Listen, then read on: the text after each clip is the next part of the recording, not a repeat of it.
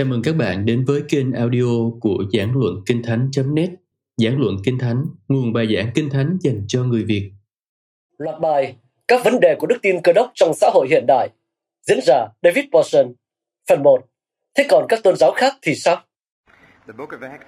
Sách công vụ chương 17 câu 16 Tôi đã đứng ở chính nơi điều này đã xảy ra, trên đồi ở Athens, và nó vẫn là góc Hyde Park, nơi tranh luận trước công chúng ở Trung Đông.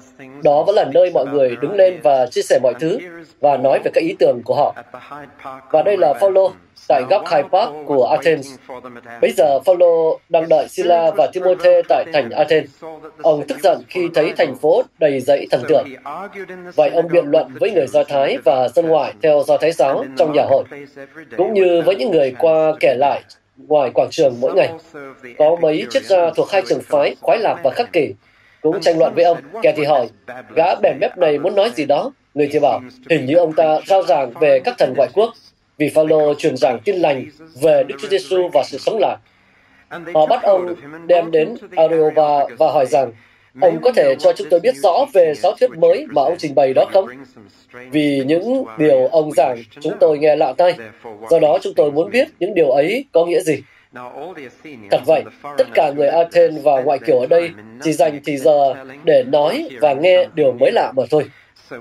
Bây giờ Phaolô đứng giữa Areopa và nói rằng, Thưa quý vị là người Athens, tôi nhận thấy trên mọi phương diện Quý vị thật là những người sùng đạo. Vì khi đi khắp thành phố, quan sát các nơi thờ phượng của quý vị, tôi thấy một bàn thờ có khắc chữ thờ thần không biết. Vậy đấng quý vị thờ mà không biết đó, chính là đấng tôi đang giao truyền cho quý vị đây. Đức Chúa Trời là đấng đã dựng nền thế giới và mọi vật trong đó, là Chúa của đất trời, không ngự trong các đền miếu bởi tay người làm nên. Ngài cũng chẳng cần tay người phục vụ như thể Ngài cần điều gì vì chính Ngài là đấng ban sự sống, hơi thở và mọi thứ khác cho mọi người. Từ một người, Ngài đã làm nên mọi dân tộc và khiến họ sống trên khắp mặt đất. Ngài ấn định thời kỳ và ranh giới cho họ cư trú, để họ dò dẫm, tìm kiếm Đức Chúa Trời và có thể gặp được Ngài, mặc dù Ngài chẳng ở xa mỗi người trong chúng ta. Vì ở trong Ngài, chúng ta được sống, hoạt động và hiện hữu. Như một vài thi nhân của quý vị có nói, chúng ta cũng là dòng dõi của Ngài. Vậy đã là dòng dõi Đức Chúa Trời, thì chúng ta đừng nghĩ rằng đấng kim liêng giống như hình tượng bằng vàng, bạc hay đá do nghệ thuật và trí tưởng tượng của con người làm ra. Thế thì, Đức Chúa Trời đã bỏ qua các thời kỳ vô dại đó, nhưng bây giờ Ngài ra lệnh mọi người ở khắp mọi nơi phải ăn năn. Vì Ngài đã ấn định một ngày mà Ngài sẽ lấy sự công chính phán xét thế gian bởi người Ngài đã lập và để xác chứng cho mọi người thấy Ngài đã khiến người sống lại từ cõi chết. Khi nghe nói về sự sống lại từ cõi chết, một số người chế giễu, nhưng một số khác lại nói, chúng tôi muốn nghe ông nói chuyện này một lần nữa. Vậy Phaolô rời khỏi họ. Nhưng có mấy người đi theo ông và tin nhận Chúa. Trong số đó có Denny là một thành viên hội đồng Areopa và một phụ nữ tên Damari cùng những người khác nữa. Đây là cuộc gặp gỡ thực sự đầu tiên của Phaolô với ngoại giáo. Tôi rất đề nghị sự hợp tác của bạn Tôi có một danh sách các vấn đề mà người ta thỉnh thoảng đã chia sẻ với tôi. Nhưng nếu bạn có vấn đề nào đó, và ai mà không có chứ, tôi xin phép đề nghị bạn gọi cho tôi và cho tôi biết vấn đề của bạn là gì khi cố gắng tin vào Chúa Giêsu Christ trong thế kỷ 20. Và nếu tôi cảm thấy, và tôi muốn nhấn mạnh điều đó, nếu tôi cảm thấy rằng đó là vấn đề mà nhiều người gặp phải, chứ không chỉ mình bạn, thì tôi sẽ trình bày về điều đó trong một buổi tối Chủ nhật. Nếu tôi cảm thấy đó dù không phải là vấn đề đặc biệt chỉ mình bạn có, nhưng không phải là một vấn đề chung, thì tôi sẽ viết cho bạn, mời bạn đến chia sẻ với tôi và tôi sẽ cố gắng trả lời riêng. Vì vậy, đó là điều mà tôi có thể làm. Còn vấn đề đầu tiên mà tôi sẽ giải quyết tối nay là một vấn đề rất phổ biến. Ngày nay tôi nghĩ rằng vấn đề này đang trở nên phổ biến hơn. Vấn đề đó đại loại là thế này. Tại sao cơ đốc giáo được cho là có thể mang lại nhiều điều hơn so với các tôn giáo khác trên thế giới? Chúng ta có quyền gì để gửi các nhà truyền giáo đến các quốc gia khác để cố gắng thuyết phục người ta từ bỏ một tôn giáo mà họ có vẻ đang hoàn toàn hài lòng để chấp nhận tôn giáo của chúng ta, một tôn giáo có vẻ rất xa lạ và mới mẻ đối với họ. Nói cách khác, quan điểm của các cơ đốc nhân về các tôn giáo khác là gì? Và đây không phải là một câu hỏi lý thuyết, nó là một câu hỏi rất thực tế. Toàn bộ công việc truyền giáo của chúng ta đều gắn liền với câu hỏi này hoặc không cần phải gửi các nhà truyền giáo nào đi nữa. Nếu tôn giáo của họ đủ tốt cho họ và tôn giáo của chúng ta đủ tốt cho chúng ta, tại sao chúng ta không thực hành đức tính khoan dung và để họ vui hưởng tôn giáo của họ, còn chúng ta thì vui hưởng tôn giáo của chính mình? Và câu hỏi này thường xuyên được đặt ra. Tôi cho rằng hai khám phá đã khiến tôi chấn động nhất, hoặc hai trong số những khám phá gây chấn động nhất đối với tôi là những điều này. Đầu tiên là tôi phát hiện ra rằng không phải tất cả mọi người ở đất nước này đều là cơ đốc nhân. Các con tôi mới bắt đầu nhận ra rằng khi chúng tôi lái xe đến nhà thờ vào buổi sáng Chủ nhật, các con tôi bắt đầu hỏi tại sao không có nhiều người đến nhà thờ? Sáng nay mọi người đang ở đâu? Không phải mọi người đều đi đến hội thánh sao? Chúng mới bắt đầu nhận thức được thực tế rằng nếu bạn là một cơ đốc nhân ở đất nước này, thì bạn đang thuộc thiểu số. Phát hiện thứ hai gây chấn động mà tôi nhớ là có những quốc gia khác mà ở đó thậm chí không có một cơ đốc nhân nào cả. Và rằng có những tôn giáo khác, những tôn giáo lớn, một số phát triển nhanh chóng, và một số có hàng triệu tín đồ. Giờ đây, tại sao câu hỏi về các tôn giáo khác lại đang trở nên phổ biến hơn, nổi bật hơn? Bất cứ khi nào tôi đề nghị người ta đặt câu hỏi, thì câu hỏi này lại xuất hiện ngày càng nhiều hơn. Tôi đã viết ra 6 lý do tại sao tôi nghĩ như vậy. Thứ nhất là chúng ta đang sống trong một thế giới đang thu hẹp lại. Thế giới ngày càng nhỏ hơn và nhỏ hơn và nhỏ hơn. Bạn có thể băng qua Đại Tây Dương hoặc bạn sẽ sớm có thể đến đó trong khoảng thời gian ngắn hơn thời gian của buổi hội thảo này. Và cả thế giới đã trở nên quá nhỏ bé đến nỗi đến Úc cũng chỉ còn vài giờ và do đó chúng ta bắt đầu biết nhau hơn. Thế giới đang trở thành một ngôi làng nhỏ. và các phương tiện truyền thông ngày nay giúp chúng ta biết nửa kia của thế giới đang sống như thế nào. và chúng ta cũng biết cách họ thờ phượng và những gì họ tin tưởng. Và do đó thế giới đang thu hẹp lại đã đưa chúng ta tiếp xúc gần hơn với các tôn giáo khác gần hơn nhiều so với những gì mà cha ông của bạn từng biết. Lý do thứ hai là Thế giới đang đi lại nhiều hơn. Thế giới không chỉ thu nhỏ hơn, mà mọi người còn đang di chuyển khắp thế giới dễ dàng hơn nhiều. Do đó, chẳng hạn học sinh ngày nay chạy London vòng quanh châu Âu và xa hơn nữa, trong khi đối với thế hệ chúng tôi, một chuyến dã ngoại đến khu vực bên cạnh đã gần như là một cuộc phiêu lưu. Nhưng giờ đây, người ta đi trên những chuyến tàu sang trọng đến Trung Đông và khắp nơi, và do đó, trong những ngày còn đi học, được đi đây đó khắp thế giới, và người ta bắt đầu nhận ra rằng có những tôn giáo khác. Họ nhìn thấy đền thờ, Hồi giáo, chùa chiền, thánh điện ở độ tuổi trẻ hơn nhiều so với chúng tôi thời xưa. Người ta cũng du lịch đến đây nữa, và một số thị trấn của chúng ta đang chật kín những người Pakistan, những người rõ ràng đang theo một tôn giáo khác mà không phải là cơ đốc giáo. Tôi biết một câu chuyện rất thú vị. Một người bạn của tôi kể cho tôi nghe, vợ của anh ấy bị ốm và người hàng xóm của anh ấy đã chăm sóc cho họ một cách rất tuyệt vời. Anh hàng xóm ấy đã mang thức ăn đến và chăm sóc cho bọn trẻ và làm những điều rất tốt cho anh ấy. Và cuối cùng, người bạn này của tôi nói với người hàng xóm rằng anh biết không, đối với tôi anh là một cơ đốc nhân thực sự và lần đầu tiên anh ấy thấy người hàng xóm của mình tức giận. Anh ấy nói rằng tôi không phải là cơ đốc nhân và đừng bao giờ gọi tôi là cơ đốc nhân. Tôi là một tín đồ Hồi giáo và làn sóng nhập cư này đã khiến chúng ta phải đối mặt với các tôn giáo khác và càng ngày càng gia tăng. Câu hỏi hiện đang đặt ra là, trẻ em Hồi giáo ở một trường học ở Anh có phải học kiến thức tôn giáo mang tính chất cơ đốc giáo hay không? Đó sẽ là điều làm thay đổi nội dung môn tôn giáo học trong các nhà trường. Và thực tế là nhiều giáo viên đã bắt đầu dạy môn tôn giáo so sánh trong trường học. Trong đó không chỉ có cơ đốc giáo, mà tất cả các tôn giáo khác hoặc những thứ tương tự mà họ có thể tìm hiểu. Một lý do khác cho điều này là bây giờ chúng ta có những nhà truyền giáo từ các tôn giáo khác đã cập bến của chúng ta. Tôi không biết bạn có nhận ra điều này không? Nhưng chúng ta đang có chuyện đó. Tôi chắc rằng bạn biết về một số nhà thần bí Ấn Độ đã đến với chúng ta và lôi cuốn các thanh thiếu niên của chúng ta. Và tất nhiên, không khí tư duy ở nước ta hiện nay đang bắt đầu tìm kiếm những trải nghiệm khác biệt mới và do đó bắt đầu tìm tòi, khám phá thần bí học phương Đông. Và đó là lý do tại sao Maharishi đến với các thành viên ban nhạc The Beatles và họ cũng đã đến với ông ta, những người tìm kiếm trải nghiệm mới, đang thử các tôn giáo mới và chúng ta có thể chờ đợi sự gia tăng của các tôn giáo khác ở đất nước này. Vì vậy, tôi đã đưa ra một số lý do tại sao mọi người quan tâm nhiều hơn đến các tôn giáo khác. Và một lý do cuối cùng, đó là những người như Rahash Krishnan người Ấn Độ và các nhà lãnh đạo chính trị khác tin rằng bí quyết cho sự thống nhất thế giới nằm ở một tôn giáo thế giới và họ đang làm việc rất chăm chỉ cho việc này. John Foster Dulles, chính trị gia người Mỹ, đã dồn sức cho điều này. Ông ấy là một trong những người khởi xướng Đại hội tín ngưỡng thế giới và tìm cách tập hợp tất cả các tôn giáo trên thế giới thành một. Tin rằng nếu loài người đoàn kết về mặt tôn giáo, chúng ta có thể đoàn kết về chính trị, tài chính và trong cả những lĩnh vực khác nữa. Và vì tất cả những lý do này, người ta cứ hỏi tôi, còn các tôn giáo khác thì sao? Chúng ta có ý thức rất rõ ràng rằng thế giới hiện nay là một xã hội đa chủng tộc và chúng ta phải học cách chung sống với nhau như những chủng tộc khác nhau. Chúng ta cũng càng ngày càng nhận thức được rằng thế giới là một xã hội đa tôn giáo và người ta đang nói rằng chẳng lẽ chúng ta không cần trở nên khoan dung với các tôn giáo khác hay sao? Cũng như chúng ta cần khoan dung với các chủng tộc khác. Và thoạt nhìn, đức tính khoan dung rất có vẻ cơ đốc giáo. Nhưng thực tế thì không phải như vậy. Và đó là từ mà bạn không bao giờ tìm thấy trong Tân ước, từ khoan dung.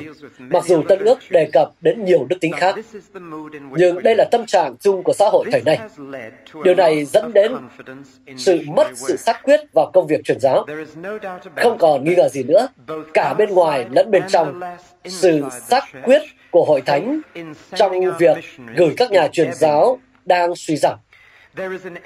Người ta ngày càng nhiệt tình và quan tâm đến việc gửi viện trợ lương thực, nông nghiệp hoặc thuốc men dưới hình thức này hay hình thức khác. Hầu hết các quỹ cứu trợ đều ngày càng gia tăng. Quỹ cứu trợ cơ đốc chia Fund đã cán mốc 2 triệu vào năm ngoái, và điều này đúng với những người bên trong hội thánh cũng như những người bên ngoài, rằng có thực mới vực được đạo. Nếu đã giúp thì cần thiết thực bằng vật chất hoặc trí tuệ. Cần giúp như thế. Nhưng về việc sai phái các giáo sĩ ra nước ngoài để cải đạo người ta sang cơ đốc giáo à, chúng ta không còn hoàn toàn chắc chắn về việc đó nữa. Vậy nên nhân sự và tiền bạc cho truyền giáo đang bị giảm sút ở đất nước này và có khả năng sẽ còn tiếp tục giảm hơn nữa. Và việc đó gắn liền với chính câu hỏi này. Còn các tôn giáo khác thì sao?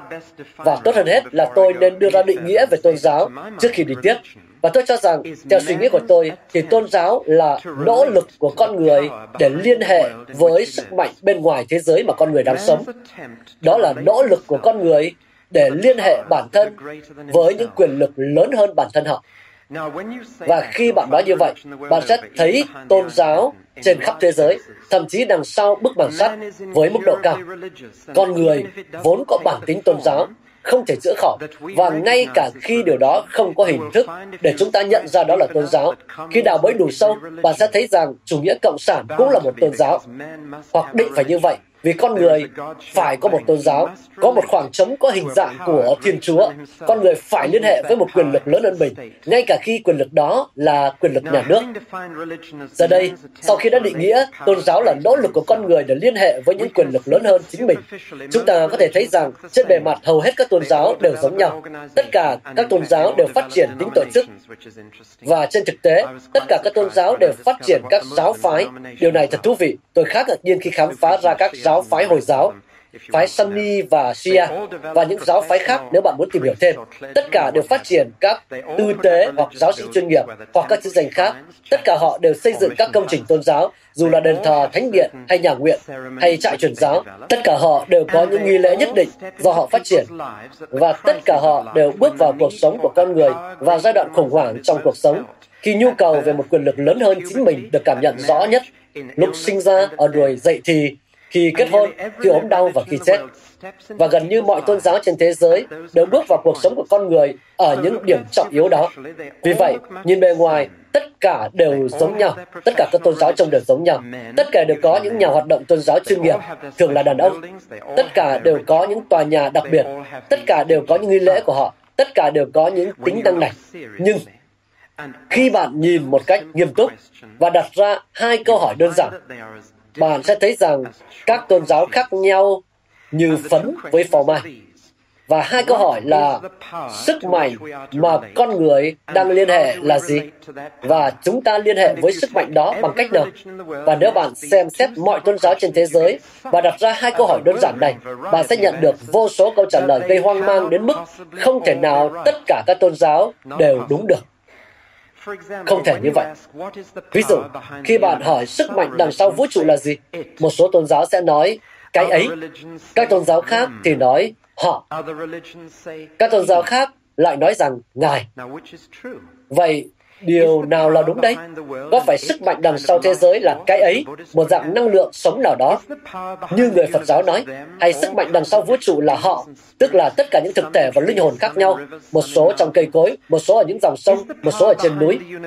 Có phải sức mạnh đằng sau vũ trụ là một đấng duy nhất, và có phải đấng ấy là nam giới? Ai đúng đấy? Không thể tất cả đều đúng. Và khi bạn đặt câu hỏi, làm thế nào để bạn liên hệ với sức mạnh đằng sau vũ trụ này? Sự đa dạng của câu trả lời thậm chí còn hoang mang hơn. Một số người nói là theo cách thức vật lý, về thể chất bằng cách nuông chiều thể xác hoặc bằng cách ép xác. Và thế là chúng ta có những bài tập yoga cực đoan, khổ hạnh cực đoan khi ngồi trên giường đinh. Hoặc bạn có những tôn giáo khác nhau như tôn giáo của ba anh cho rằng quan hệ tình dục là cách nhanh nhất để tiếp xúc với hiện thực. Và từ việc nuông chiều cơ thể đến khước từ nó, bạn có rất nhiều câu trả lời được đưa ra. Và gần đây, tôi đã gặp một số người nghĩ rằng yoga là cách để tiếp xúc với sức mạnh đằng sau vũ trụ. Rồi lại có những người nói không, cách cần phải làm là qua tâm trí bạn phải nghiên cứu, bạn phải học bạn phải được giới thiệu vào những bí ẩn. Tam điểm sẽ là một ví dụ điển hình về loại tôn giáo này ở Anh. Nơi bí quyết là được giới thiệu vào một số tri thức nhất định. Tri thức này được giữ lại cho đến khi bạn tham gia vào hội và đã có nhiều tôn giáo như thế. Phương cách có tính chất trí tuệ thông qua việc tiếp xúc với tri thức bí ẩn. Những người khác thì lại nói phương cách là qua những trải nghiệm thần bí tâm linh thậm chí được gây ra bởi ma túy hoặc bởi cách tụng kinh hoặc bằng nghi thức hay lễ nghi nào đó. Và không có điều nào trong số này là câu trả lời mà cơ đốc giáo đưa ra. Vì vậy, bạn không thể chỉ nói rằng tất cả các tôn giáo đều đúng và tất cả các dòng sông đều đổ ra biển và không quan trọng bạn tin điều gì, miễn là bạn chân thành. Một số trong những tôn giáo này phải là sai. Hoặc tất cả đều có thể sai. Nhưng có một điều bạn không bao giờ có thể nói là tất cả đều đúng. Vì chúng triệt tiêu lẫn nhau. Nếu có sức mạnh ở trong một thế lực, thì không thể trong nhiều thế lực. Nếu sức mạnh đằng sau thế giới là nhiều thế lực, thì đó không thể là một đấng. Và nếu con đường đến với Đức Chúa Trời là từ chối hoặc buông thả về thể xác, thì đó không thể là con đường trí tuệ. Và nếu con đường đến với Đức Chúa Trời là thông qua việc trí óc được tiếp xúc và đạt được tri thức bí mật, thì đó không thể là vật chất. Và nếu con đường có tính cách thần bí và tâm linh, thì con đường đó không thể mang tính chất trí tuệ và thể chất. Cách nào đúng đấy? Nhưng tôi đã gặp những người với thái độ khác nhau đối với câu hỏi này. Tôn giáo nào là đúng? Một số người đã nói với tôi rằng không tôn giáo nào là là chân lý cả. Vâng, nói thế thì rất đơn giản. Nói thế giúp bạn không phải suy nghĩ và bạn có thể từ chối nhiều thứ và nói rằng tôi sẽ không theo đạo. Khó khăn duy nhất là cuối cùng thì bạn vẫn theo đạo, theo một tôn giáo nào đó. Tôn giáo của bạn sẽ là của riêng bạn đó sẽ là một tôn giáo mới và chỉ có một tín đồ, nhưng đó vẫn là một tôn giáo. Vâng, nếu không tôn giáo nào đúng, tất nhiên chẳng ích gì khi cử người đi truyền giáo và các bạn sẽ không bao giờ tốn một xu nào để truyền bá tôn giáo của mình nếu tôn giáo đó là sai. Tôi đã gặp những người cố gắng nói rằng họ ổn và điều quan trọng không phải là một người tin vào điều gì mà là một người nên có trải nghiệm tôn giáo và do đó người ta đều ổn vì tất cả đều có trải nghiệm tôn giáo. Trong trường hợp đó, chúng ta cũng không cần gửi một nhà truyền giáo nào ra nước ngoài. Quan điểm thứ ba là một số tôn giáo chứa nhiều chân lý hơn và những tôn giáo khác có ít hơn. Và vì vậy, bạn xếp loại các tôn giáo kiểu từ xe Rolls Royce đến xe Mini và bạn bắt đầu với những loại mà bạn cho là tốt nhất trong số chúng. Và xin lỗi những người có quan điểm khác, nhưng bạn thường bắt đầu với tôn giáo của mình ở trên cùng và nói rằng đây là thứ tốt nhất, cái này có nhiều tốt nhất. Sau đó, cái này có ít hơn một chút và cái này hầu như không có chút chân lý nào. Và khi bạn hỏi chúng ta có nên gửi những nhà truyền giáo đi, nếu đó là một trong những tôn giáo đứng cuối cùng trong bảng xếp hạng, thì tốt nhất là chúng ta nên gửi các nhà truyền giáo đến đó. Bạn biết đấy, nếu họ là những người man dọa nguyên thủy, cúi đầu trước những cái cây thì tốt hơn là chúng ta nên gửi những nhà truyền giáo đến đó. Nhưng nếu họ là những xã hội tinh vi với ý thức tôn giáo phát triển cao và thái độ rất văn minh đối với tôn giáo, thì tốt hơn hết là chúng ta không nên gửi các nhà truyền giáo đi. Đó là một trong lý do tại sao đất nước này dễ bỏ qua châu Âu, không coi châu Âu như một cánh đồng truyền giáo. Chúng ta vẫn sẽ nghĩ về một nhóm nhỏ trẻ em mặc váy dệt từ cỏ đang nghe kể chuyện trường Chúa Nhật dưới gốc cây cỏ. Và chúng ta nói rằng những kẻ ăn thịt người ở biển Nam cần cơ đốc giáo. Nhưng các thành phố tinh vi của châu Âu thì không. Và vì vậy, chúng ta đã gửi tất cả các nhà truyền giáo chúng ta ra ngoài châu Âu. Và chúng ta gửi họ đi khắp nơi. Và chúng ta quên rằng số làng quê ở Pháp không có phúc âm còn nhiều hơn ở toàn bộ châu Phi. Chỉ là vì ở Pháp người ta văn minh hơn nên chúng ta nghĩ vậy. Và thái độ thứ tư là tất cả đều có một phần sự thật và bạn sẽ không bao giờ hiểu được toàn bộ sự thật cho đến khi bạn biết kết hợp chúng lại với nhau. Một lần nữa, bạn sẽ không gửi các nhà truyền giáo đi. Bạn cử các nhà ngoại giao ra nước ngoài để tìm hiểu xem có thể lấy được chút gì từ tôn giáo khác và thêm vào tôn giáo của chúng ta. Nhưng thái độ thứ năm là như thế này. Một trong những tôn giáo này là đúng và mọi tôn giáo khác là sai. Một trong số các tôn giáo là đúng và các tôn giáo khác đều sai. Và không còn nghi ngờ gì nữa, thái độ của Chúa Giêsu Christ đối với các tôn giáo khác đúng là thái độ như vậy. Hết lần này đến lần khác, Ngài nói ta đúng, còn họ đã sai. Ta là lẽ thật. Và do đó, ngoài ta ra, thì là giả dối. Đây là thái độ của Ngài đối với câu hỏi này, và đó vẫn là thái độ của các cơ đốc nhân, và vẫn là như vậy. Và lý do tại sao các cơ đốc nhân đã đổ người và tiền vào công tác truyền giáo và đó là sự xuất khẩu lớn nhất của nước Anh. Sự xuất khẩu lớn nhất của nước Anh từng là cơ đốc giáo. Chúng ta đã làm điều đó với tư cách là một quốc gia trong quá khứ, bởi vì chúng ta tin rằng Chúa Giêsu đã đúng về đức tin mà Ngài đã thành lập, và rằng Ngài đúng còn mọi tôn giáo khác đều sai. Vậy lời khẳng định như vậy có vẻ hơi tự phụ đối với nhiều người. Nói nhẹ nhàng nhất là như vậy. Và bây giờ tôi muốn đưa ra cho bạn những lý do tại sao các cơ đốc nhân tin chắc rằng Chúa Giêsu đã đúng. Khi chấp nhận thái độ này và bởi đó nói rằng điều tuyệt đối cần thiết là bạn phải đi và làm cho muôn dân trở thành môn đồ của Chúa. Điều quan trọng là họ phải nghe về ta. Tôn giáo riêng của họ không thể giúp họ, họ phải có ta. Các con phải đi đến những nơi tận cùng của đất, đến với mọi nhóm người, bộ lạc, ngôn ngữ, và mọi người phải nghe, và ta sẽ không trở lại trái đất chừng nào mọi dân tộc chưa được nghe phúc âm. Ngài đã nói điều đó trong Matthew chương 24. Giờ đây, tại sao các cơ đốc nhân tin rằng Giêsu đã đúng? Tôi sẽ nói rất đơn giản. Tôi sẽ không đi sâu vào tất cả các lập luận triết học về lý do tại sao cơ đốc giáo nên được coi là chân chính. Tôi sẽ nói rất đơn giản có ba điều mà cơ đốc giáo có và là điều mà cơ đốc giáo mang lại cho người khác, là những điều mà không tôn giáo nào khác có được. Và không có ba điều này thì không thể có đức tin đích thực. Bạn chỉ có thể có vẻ bề ngoài, bạn chỉ có thể bắt trước nhưng bạn không thể có tôn giáo thực sự nếu không có ba điều này. Chúng là những nhu cầu cơ bản nếu con người thực sự tin đạo, và chỉ cơ đốc giáo mới có chúng. Tôi sẽ nói với bạn cả ba điều này ngay từ đầu, và sau đó sẽ trình bày kỹ hơn. Mặc khải từ Đức Chúa Cha, hòa giải thông qua Đức Con, và tái tạo bởi Đức Thánh Linh. Không có tôn giáo nào khác có thể cung cấp những điều đó, bởi vì không có tôn giáo nào khác tin vào một Đức Chúa Trời là Cha, Con và Thánh Linh. Bây giờ, hãy để tôi trình bày từng điều một. Điều thứ nhất, điều quan trọng trong cuộc sống không phải là bạn có tin vào Đức Chúa Trời hay không, mà là bạn tin vào Đức Chúa Trời nào. Tôi đã nói điều này với những người vô thần. Họ đã rất ngạc nhiên và tôi đã nói rằng điều quan trọng hơn là bạn phải cho tôi biết bạn không tin vào Đức Chúa Trời nào. Đó là câu hỏi quan trọng. Tôi không thực sự quan tâm bạn có tin vào Chúa Trời hay không. Điều đó chưa tạo ra bất kỳ sự khác biệt nào. Điều tạo ra sự khác biệt là bạn tin vào Đức Chúa Trời nào. Và đó là điều làm thay đổi toàn bộ thái độ của bạn đối với cuộc sống. Và do đó, điều cơ bản không chỉ là bạn phải có bằng chứng về sự tồn tại của Đức Chúa Trời được trình bày cho bạn, mà bản chất của Ngài cần được bộc lộ hay mặc khải cho bạn. Ngài là một Đức Chúa Trời như thế nào? Bởi vì giả sử có một Đức Chúa Trời nào đó mà bạn không thích, bạn thậm chí không muốn thờ phượng Ngài, bạn sẽ chạy trốn. Và vì vậy, đây là câu hỏi quan trọng. Đức Chúa Trời là đấng như thế nào? Nếu có Đức Chúa Trời, thì Ngài thuộc loại như thế nào? Vâng, nếu có Đức Chúa Trời và Ngài là một thân vị, nếu Ngài tồn tại và là một đấng, thì bạn sẽ biết về Ngài giống hệt như cách bạn biết bất kỳ một con người nào khác. Làm thế nào để bạn biết một người? Bạn biết một người trước hết là qua hành động, qua việc làm của họ. Bạn quan sát những gì họ làm. Nhưng ngay cả điều đó cũng không giúp ích gì nhiều cho bạn. Bạn sẽ hiểu rõ về họ qua lời nói của họ khi họ cho bạn biết lý do tại sao họ làm việc này hay việc kia. Mọi bác sĩ tâm lý sẽ nói với bạn điều này, rằng nếu bạn muốn làm quen với một người, bạn phải khiến họ trò chuyện với bạn. Nếu bạn thực sự muốn biết lý do tại sao họ làm một số việc nhất định, nếu bạn thực sự muốn biết điều gì khiến họ lo ngại, nếu bạn thực sự muốn nắm bắt được tính cách của họ, bạn phải khiến họ trò chuyện với bạn. Và có một số người bạn sẽ không bao giờ biết được vì họ không trò chuyện với bạn. Một số người có thể tự tắt, bạn biết họ tồn tại, thậm chí có thể trong một hội thánh.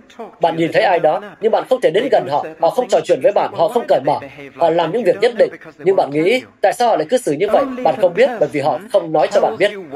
Chỉ khi một người cho bạn biết lý do tại sao họ làm những việc nhất định, thì bạn mới biết họ là một người như thế nào và toàn bộ cơ đốc giáo dựa trên một niềm tin rằng Đức Chúa Trời làm mọi việc và sau đó cho chúng ta biết lý do tại sao Ngài làm những việc ấy.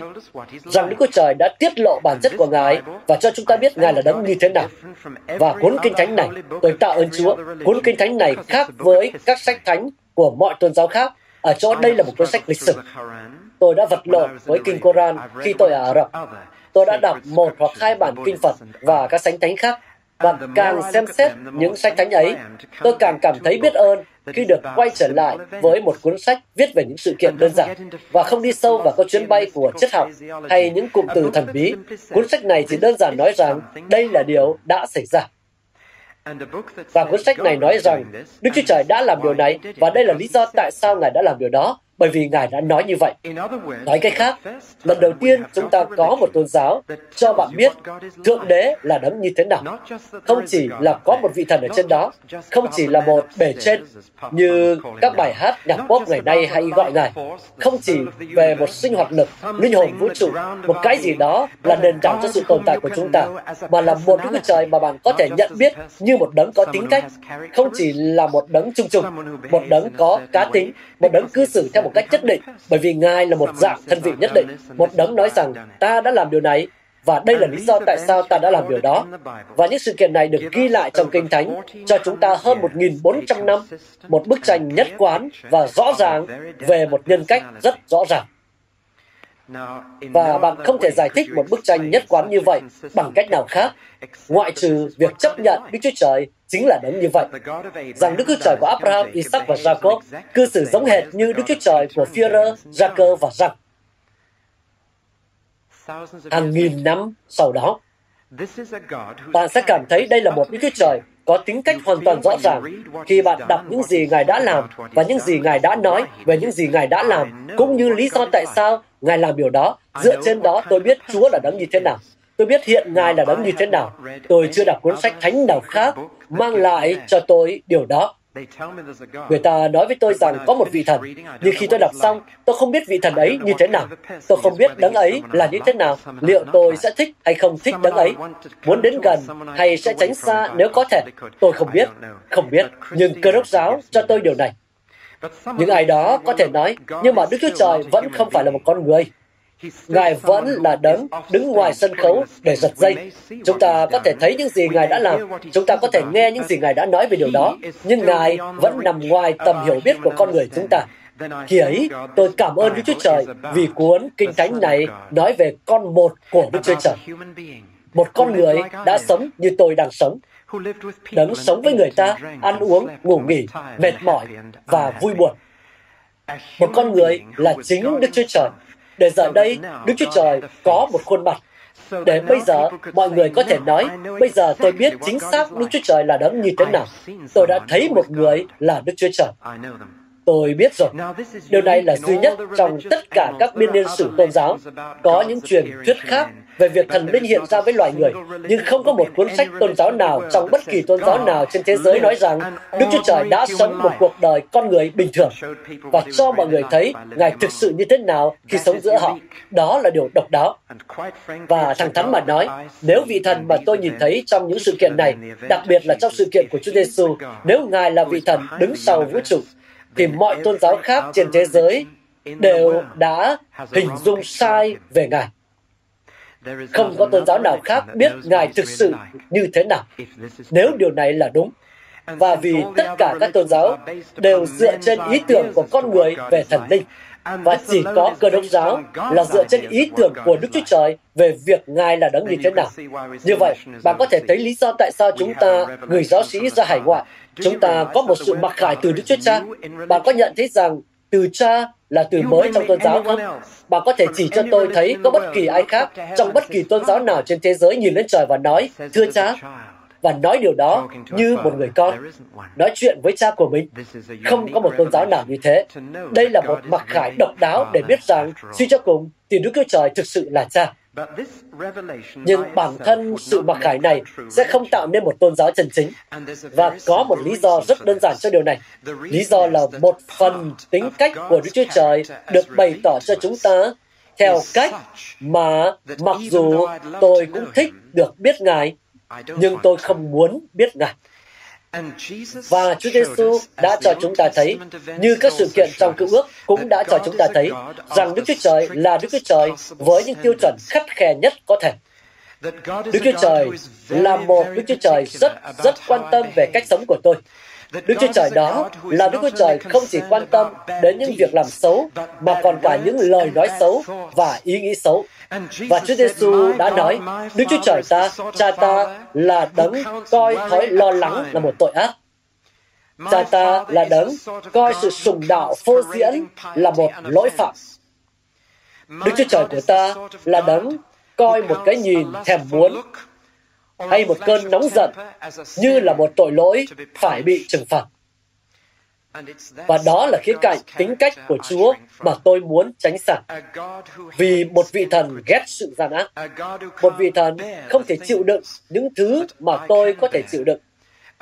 Một vị thần không thể nhìn vào những thứ mà tôi đã từng nhìn. Một vị thần có một tiêu chuẩn duy nhất là sự hoàn hảo. Nếu có một chút không hoàn hảo, là coi như học khi Henry Rose đi dạo quanh nhà máy Rolls-Royce trong những ngày đầu, ông tình cờ nghe thấy một người công nhân nói điều này khi anh ta đang hoàn thành việc tiện một mảnh kim loại trên máy tiện. Anh ấy nhìn nó, và theo tất cả các tiêu chuẩn thông thường thì mọi thứ đều ổn.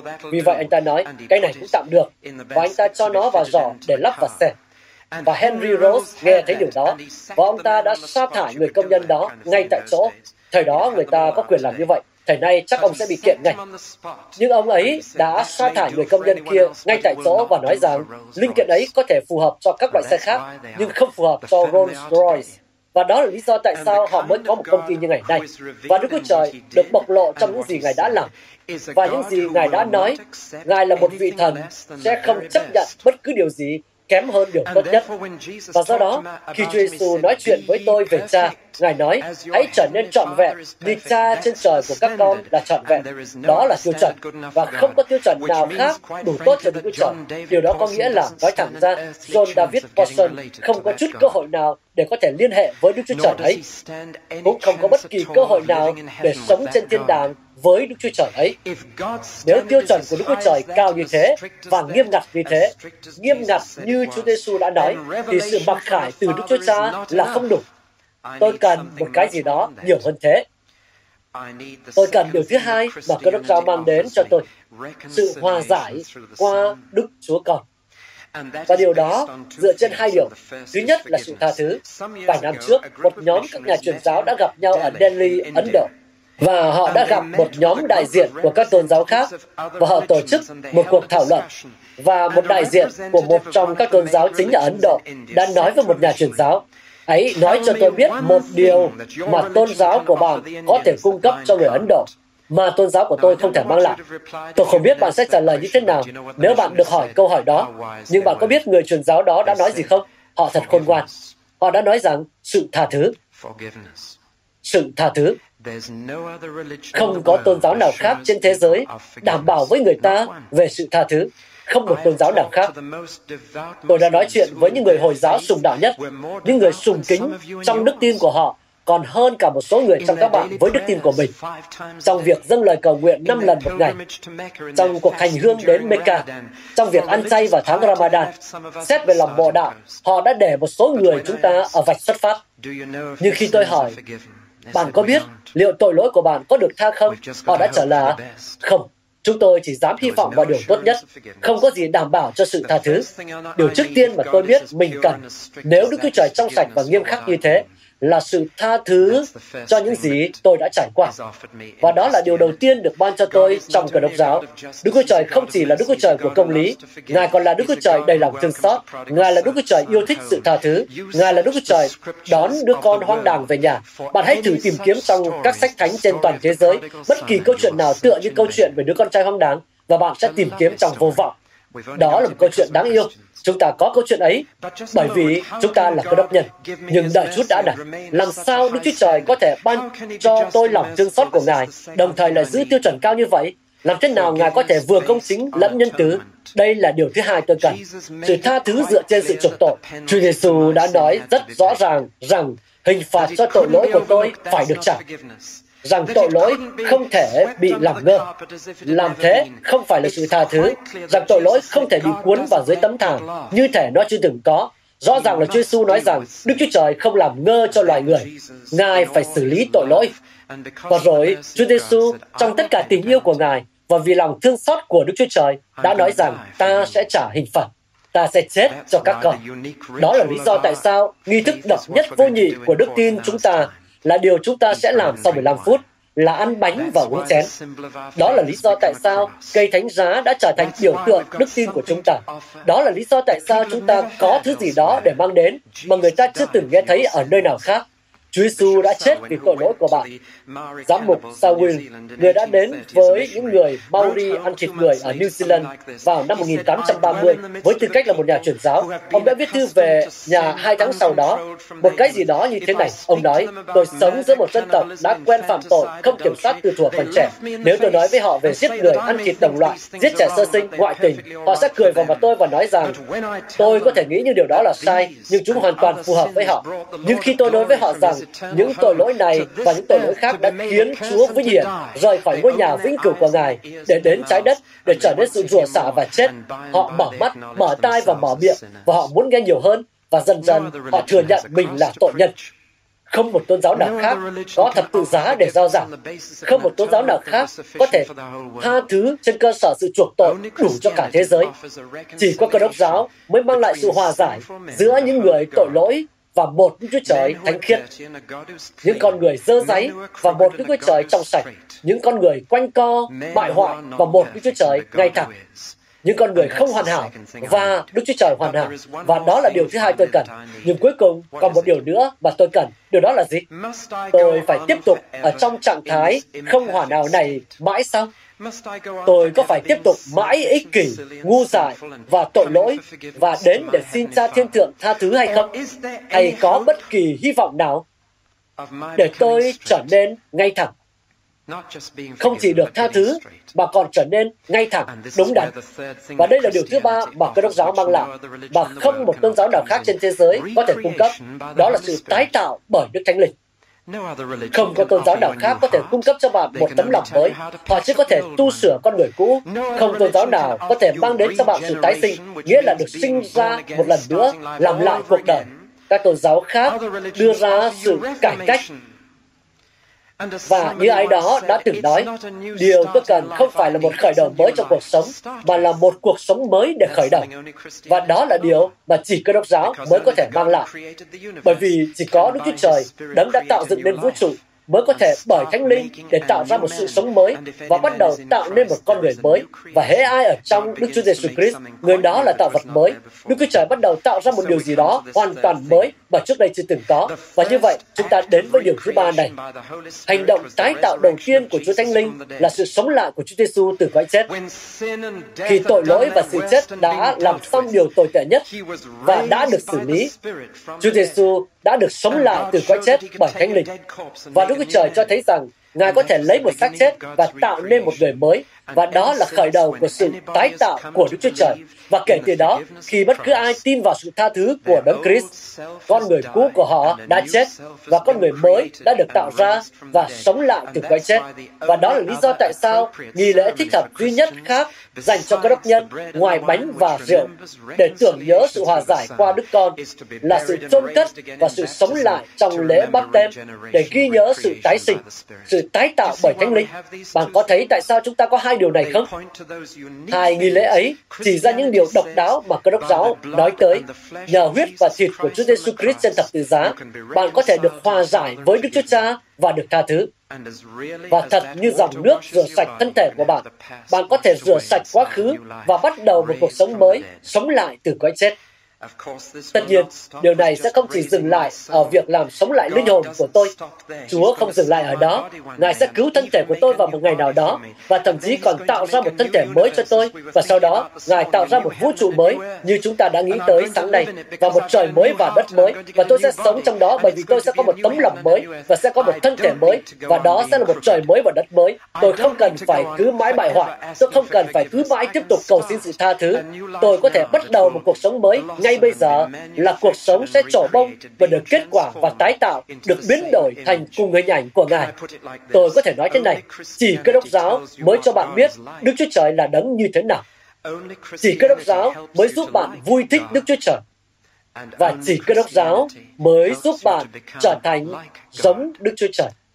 Đây là ba điều mà không tôn giáo nào khác trên thế giới có thể mang lại. Vì vậy, tôi đi đến điểm cuối cùng của tôi. Và tôi đưa ra hai điểm. Nếu những gì tôi đã nói là sự thật, thì cơ đốc giáo là một tôn giáo vừa có tính loại trừ, vừa có tính bao gồm. Cơ đốc giáo có tính độc quyền bởi vì không tôn giáo nào khác sẽ làm được như vậy. Và đây là lý do tại sao Chúa Giêsu nói không ai đến được với cha nếu không bởi ta. Không một người nào đến đủ gần Đức Chúa Trời gọi Ngài là cha nếu không bởi Chúa Giêsu. Không ai từng làm như vậy. Cơ đốc giáo là con đường duy nhất. Và đó là lý do tại sao khi giao giảng, Führer đã nói rằng sự cứu rỗi không có danh đạo khác, không có danh đạo ở dưới trời ban cho loài người. Để nhờ đó chúng ta được cứu, ngoại trừ danh Chúa Giêsu. Chỉ có một đức tin là đúng, chỉ có một cách giúp bạn biết Đức Chúa Trời là đấng như thế nào, để vui thích Đức Chúa Trời và trở nên giống Đức Chúa Trời, bởi vì chỉ có Đức Chúa Trời này là Đức Cha, Đức Con và Thánh Linh. Nhưng nếu cơ đốc giáo trở thành độc quyền, và do đó hầu như quét sạch tất cả các tôn giáo khác. Khi Phaolô ở Athens đang đi bộ trên con đường chính, ông nhìn thấy một bàn thờ thần Jupiter, một bàn thờ thần Diana, một bàn thờ thần này, một bàn thờ thần kia. Và khi đi đến cùng và đề phòng trường hợp bỏ lỡ bất kỳ một vị thần nào đó, người ta đã lập một bàn thờ cho vị thần mà họ không biết. Và Phaolô nói, đấng các ngươi thờ mà không biết đó chính là đấng duy nhất mà các ngươi cần thờ. Tôi đã đến để nói với các ngươi về đấng mà các ngươi không biết. Các ngươi có thể loại bỏ những thần còn lại. Vì vậy, cơ đốc giáo là độc quyền.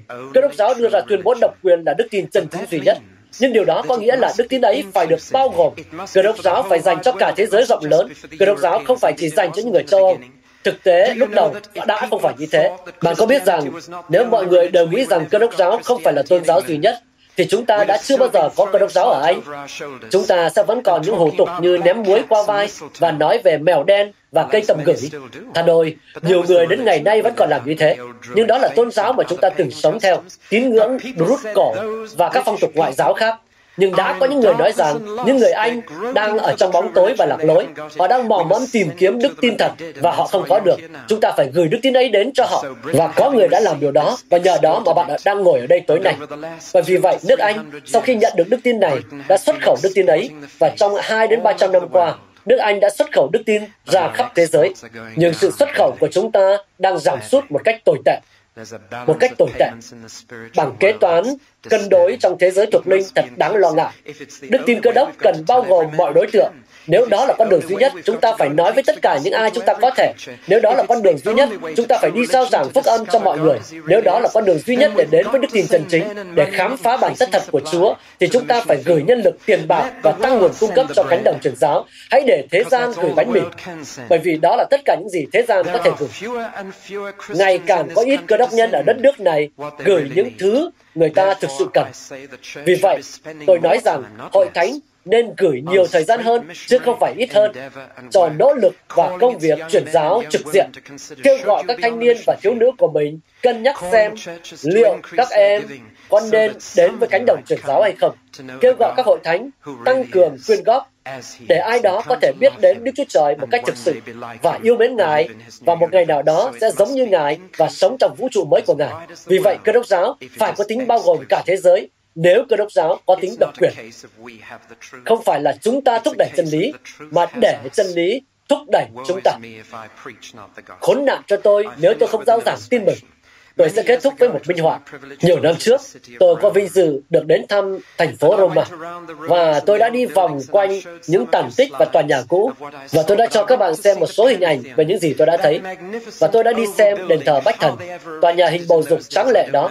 Làm thế nào họ dựng được nó lên trong thời đó tôi không biết. Với tòa nhà mái vòm khổng lồ, với lỗ mở lớn lên bầu trời ở trung tâm của tòa nhà. Ngôi đền trắng lệ đó được xây dựng vào năm 27 trước công nguyên và bao xung quanh toàn bộ bức tường là những hốc nhỏ và đền thờ này được xây dựng cho một mục đích cụ thể. và mục đích đó là để hợp nhất tất cả các tôn giáo của thế giới được biết đến lúc bấy giờ đế chế La Mã và do đó hợp nhất mọi người trong một đế chế. Và thế là họ gọi đó là Pantheon. Pan là tất cả, Theon là các vị thần, nơi có thể thờ phụng tất cả các vị thần và mọi tôn giáo mới của mọi quốc gia mà người La Mã đã chinh phục được. Họ nói các anh có muốn đặt một bức tượng của Chúa của các anh trong hốc này không? Các anh có muốn đặt nữ thần của mình vào vị trí thích hợp này không? Và như vậy, các bạn có thể thấy rằng tất cả chúng ta là một và tất cả các tôn giáo đều đến và gặp gỡ nhau. Ngày đến khi họ gợi ý cho các cơ đốc nhân một hốc dành cho Chúa Giêsu Christ và các cơ đốc nhân này đã nói không bao giờ, không bao giờ.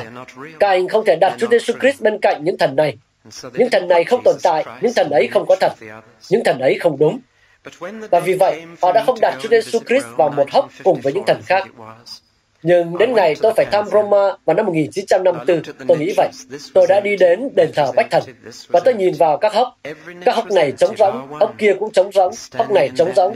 Mọi hốc đều trống rỗng trừ một hốc và đứng trong hốc đó là một bức tượng Chúa Giêsu. Ngài đã thay thế tất cả. Và tôi đã nhìn thấy trong đó một biểu tượng về những gì Chúa muốn xảy ra cho toàn thế giới. Đức Chúa Trời muốn thấy Hồi giáo ra đi. Đức Trời muốn thấy Phật giáo ra đi, Ấn Độ giáo ra đi, và thuyết vật linh ra đi, khổng giáo ra đi, thần đạo ra đi, và tất cả những mê tín dị đoan của con người cũng mất đi. Ngài cũng muốn thấy giáo hội giáo ra đi, và Ngài muốn thấy tất cả các hoạt động tôn giáo của con người biến mất, và Ngài muốn mang đến cho họ sự mặc khải về Đức Cha và sự hòa giải thông qua Đức Con và sự tái tạo bởi Thánh Linh dẫn đến đức tin chân chính. Và một ngày nào đó, mọi đầu gối sẽ quỳ xuống và mọi lưỡi sẽ tuyên xưng Chúa Giêsu là Chúa. Trừ khi quá muộn để nhiều người được cứu. Còn không, thì chính những người thừa nhận Ngài là đấng cứu rỗi bây giờ sẽ vui mừng trong ngày Ngài xuất hiện với tư cách là Chúa. Và một ngày nào đó, mọi người trên thế giới rộng lớn sẽ biết chỉ có một tôn giáo chân chính, bởi vì họ sẽ thấy Chúa Giêsu như bản chất thật của Ngài và biết Chúa Cứu Trời như bản chất thật của Ngài. Chúng ta hãy cùng cầu nguyện.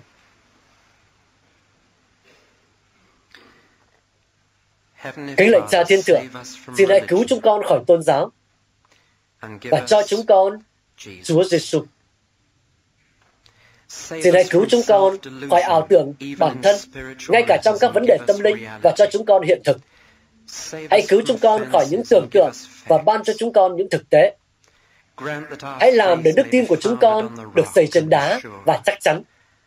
Và lạy Chúa, xin cho chúng con lòng thương xót và quan tâm đến những người đang bước đi trong bóng tối, dò dẫm theo cái mà họ không biết là gì. Không biết chắc Ngài là đấng như thế nào.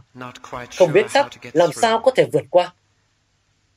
Lạy Chúa là Thiên Chúa của chúng con, xin thương xót tất cả chúng con và ban cho những người đã đi làm giáo sĩ tin rằng họ đã được kêu gọi bởi Chúa của họ để mang lẽ thật đến cho những người chưa biết điều đó, để họ không mất đi sự sắc tín vào tin lành.